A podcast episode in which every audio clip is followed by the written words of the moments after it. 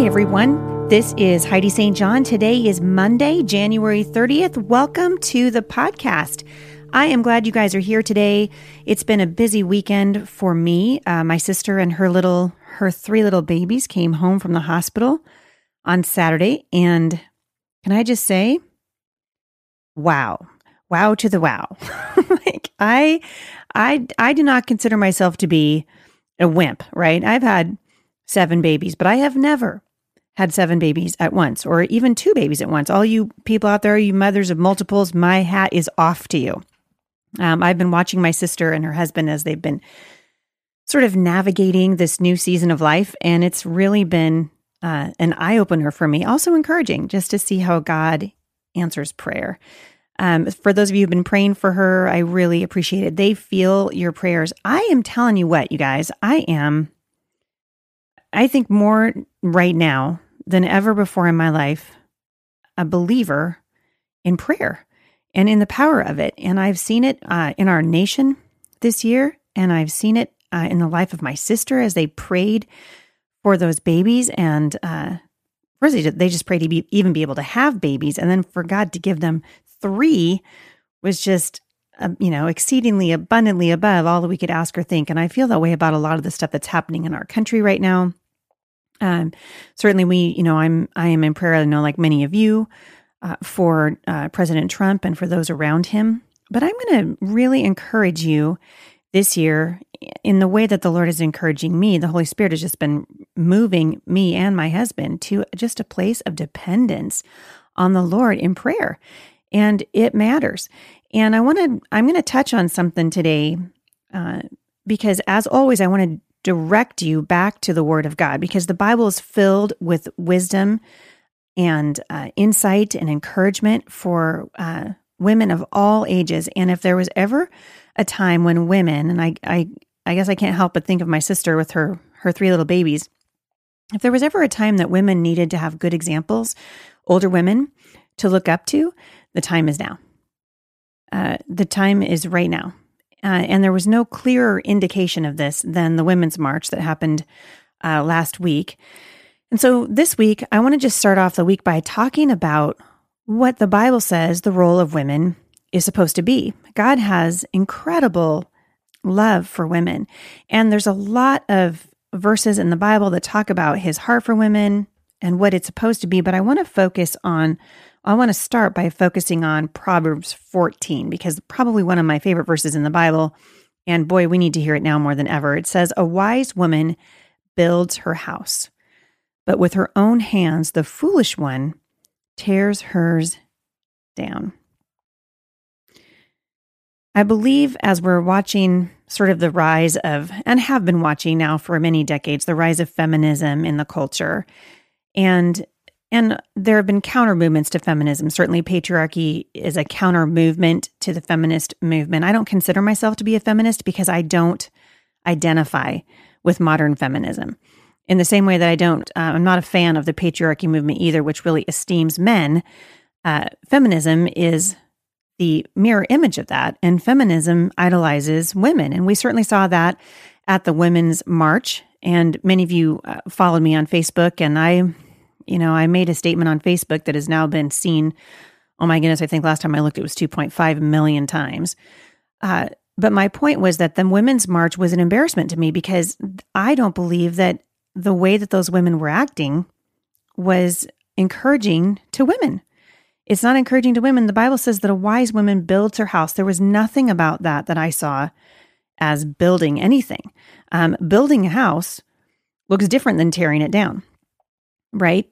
Um, we can make a mess, and that looks different than cleaning it up. And I didn't see any effort really into cleaning up the mess that feminism is making in the culture. Building requires obedience in many, many areas of our lives. It requires obedience in the areas that people are never going to see. And the outgrowth of that is seen in places like the Women's March. Now, the, the flip side to that march was the March for Life, which a lot of people mistakenly believed was a counter uh, reaction to the Women's March, but it was. And I think this would have, I don't know how many marches. I should have looked it up, done my homework uh, before the podcast, but uh, I'm having sympathy sleep trouble for my sister. so I didn't take the time. But uh, this march has been going on for a long, long time. And it wasn't a counter march, but boy, it was sure counter to the march. It was sure counter to the Women's March in the sheer way that the women who were there were conducting themselves. We are called, according to the Bible, to put the interests of others ahead of our own. And we, when we put on, you know, hats that are shaped like body parts, we spend our whole lives as women saying, don't objectify us. We don't want to be seen this way. And then what do we do? We call attention to the very thing we say, don't look at that. We don't want to call attention to that. And that's what the topic becomes about. That is not a wise woman building her home. That is the opposite of that. And I just want to encourage those of you who are listening when you uh, see things like that happening, you need to be asking yourself, is this representing the kind of woman that I want to be. Proverbs 11, verse 16 says, A kind hearted woman gains honor, but ruthless men gain only wealth. A kind hearted woman gains honor. I wonder if we as women can be both fierce and kind. I think we can. I think we can be because through the power of the Holy Spirit, we have access to God and we can be both fierce and kind. I wonder what would happen if we stopped being contemptuous and started being kind. It's interesting to note that as we kind of watch the the culture sort of shifting, and I think even the, the country right now, um, kind of buckling under the weight of an ideology that we have uh, that we've been that we've taken on as a culture. And in fact, I'm going to have uh, Dorinda on the podcast with me later on this week, and we're going to be talking about spanking and whether or not uh, Jesus would have spanked a child, whether or not spanking is okay. And the reason I'm I want to talk about this is the same reason I'm talking about uh, wise women building their homes today, because at the end of the day, every decision that we make, every action that we decide to pursue, should be based upon what God says is true. Whether it's how we conduct ourselves as women, whether it's whether or not we choose to spank our children, whether or not we choose to be faithful to our spouse. The Bible informs our decisions as believers. It's interesting also to note that there's a lot there are a lot of verses in the Bible that talk about uh, living with a quarrelsome wife. And uh, I just did the podcast with my husband last week, and we were talking about marriage. And actually, we're going to come back and do that again because we've been working on something called hot monogamy. And I think you guys are going to really enjoy it. We're going to do that next week as we get a little bit closer to Valentine's Day. But uh, the Bible says actually that it's better to live on the corner of the roof than share a house with a quarrelsome wife. Wah, wah. Right? That's Proverbs 21 9. If you go down just 10 more verses from there, in verse 19, it says, Better to live in a desert than with a quarrelsome and nagging wife. Hey, and by the way, um, I always link back to these verses, and so if you if you go, man, what was that verse? You can always go back to the show notes, and I'm going to leave uh, I'm going to leave those there for you to get. But we are called to live our lives as women in a way that brings honor to who? Not to ourselves, but to the Lord. We are called to live in a way that brings honor to God. And I didn't see anything about that women's march that was bringing honor to the Lord. I want us to be thinking, just as we kind of enter into a new year and a new season, about how we as women, what's the what is the role that women can play? Women are nurturers by nature. We are born responders.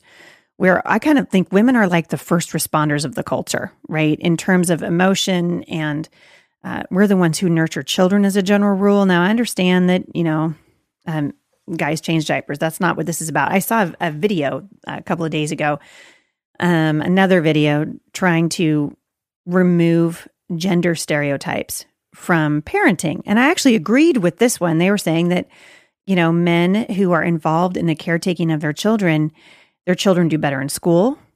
They have better relationships with their peers. They have better relationships with their parents. They're more likely to graduate from high school and go on to college. It's a huge big deal for dads to get in there and change diapers and help around the house and show the kids what it means to actually uh, be a partner with somebody. But there's a big difference, I think, between uh, the way that the culture sees gender and the way that God sees it. God says that He's given us um, a part to play. And I think as women, we've kind of forgotten what that looks like in this crazy uh, age of feminism. And this, and really, it's idolatry. It's kind of what I started out saying at the beginning of the podcast. It really is idolatry. It becomes the worship of a particular thing. And in this case, it's the worship of uh, women. I found a really interesting uh, blog post over at desiringgod.com, and I'll link back to it today, talking about um, it actually is called Wise Women Build. And I had I'd written this verse down and I, I typed it into Google because I wanted to look it up. And this article came up, and I thought, man, um, this is great. Uh, I I love the way that uh, that she starts out. This looks like a guest article that was written by a woman named Rebekah Merkle, and she starts out by saying, "We women, for good or for ill, are a very powerful force. Proverbs 14:1 tells us that a wise woman builds her house, but a foolish one tears it down with her own hands. If you can convince a lot of women all at once to tear down our houses in unison, we are capable of tearing down an entire nation. And sadly, this is what women in America have been busily doing for the last century and more. In the early years of demolition, the cultural damage wasn't quite as obvious. Lots of women assumed, and still assume, that the feminist cause was nothing more than a much needed remodel, the kind with a quote, pardon our dust improvements in progress signs tacked up here and there.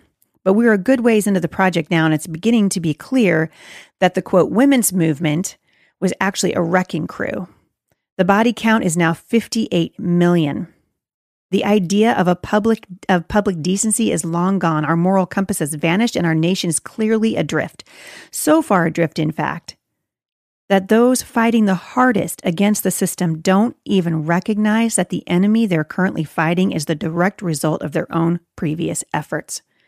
The feminist outrage against Trump's lewd comments and flagrantly flagrant immorality is somewhat incongruous, given that this moment was made possible by the previous feminist victories over anti obscenity laws and their insistence on the rights to, quote, consequenceless sex.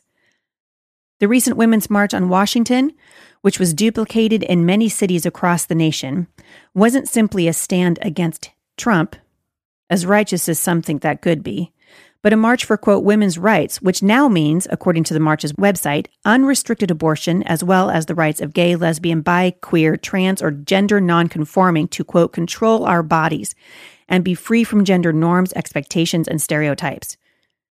And this is why I didn't want to have anything to do with that march. Women, know what you are supporting. I have heard from so many Christian women who have said that was a right for a march for women. No, it wasn't. It was, in their own words, a march for unrestricted abortion, as well as the rights of gay, lesbian, bi, queer, trans, or gender nonconforming to quote control our bodies and be free from gender norms, expectations, and stereotypes. That's what the Women's March was. The irony, this woman goes on to say, is that after a century of fighting for women's rights, we don't even know what a woman is anymore. Right? We got some work to do. The lofty rhetoric of our great grandmother's generation has vanished. And if your Facebook feed looks anything like mine, then over the last week you were just treated to a breathtaking display of women in home crafted obscenity hats demanding the right to murder their own children. The quote, dignity for women message was somewhat overshadowed by the fact that women were demanding dignity of all things and had their faces poking out of those unspeakable hats. The various spectacles were simultaneously deeply vile and unbelievably petty, a shocking combination of immaturity and depravity, which reminds me of Lewis's description of intense evil in his book Perelandra. C.S. Lewis writes What chilled and almost cowed him was the union of malice with something nearly childish. For temptation, for blasphemy, for a whole battery of horrors, he was in some sort prepared, but hardly for this petty, nagging, as of a nasty little boy at a preparatory school. And she has a lot more to say, but I'll close with with uh, this paragraph that she writes below it the damage to our nation, to our children, to our public discourse is no longer subtle. The carnage is real and extremely daunting. But thankfully, we women are capable of more than just destruction. Proverbs 14:1 doesn't just tell us that we have the ability to pull down our houses on our own heads. It also tells us that we are capable of building them. And similarly, a lot of women building our houses in unison, are fully capable of building our broken nation back up. Our identity comes from the Lord, and He said that we are capable of building our house. I want to encourage you today be a woman that your neighbors can respect.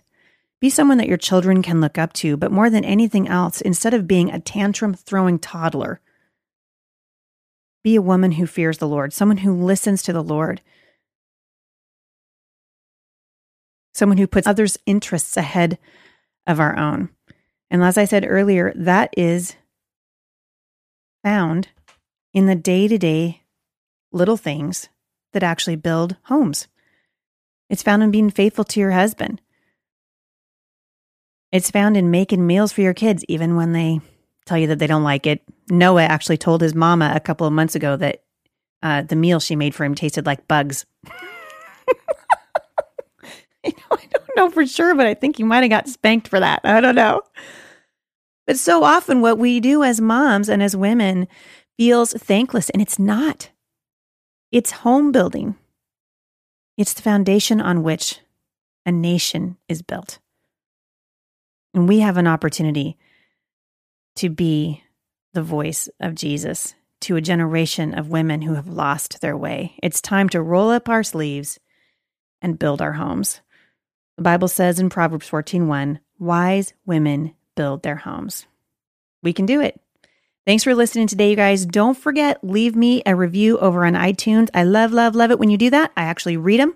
And I will link back to this article today and a couple of other verses that I have uh, that I have uh, quoted. And also, I'll probably have a couple of graphics for you to download. So hop on over to the blog, HeidiSt.John.com forward slash podcast. And I'll see you back here on Wednesday when I'm going to talk with my friend Dorinda about whether or not Jesus would have administered a spanking to a child who needed it. so come back and join me on Wednesday. I'll see you then. For more encouragement, visit me online at thebusymom.com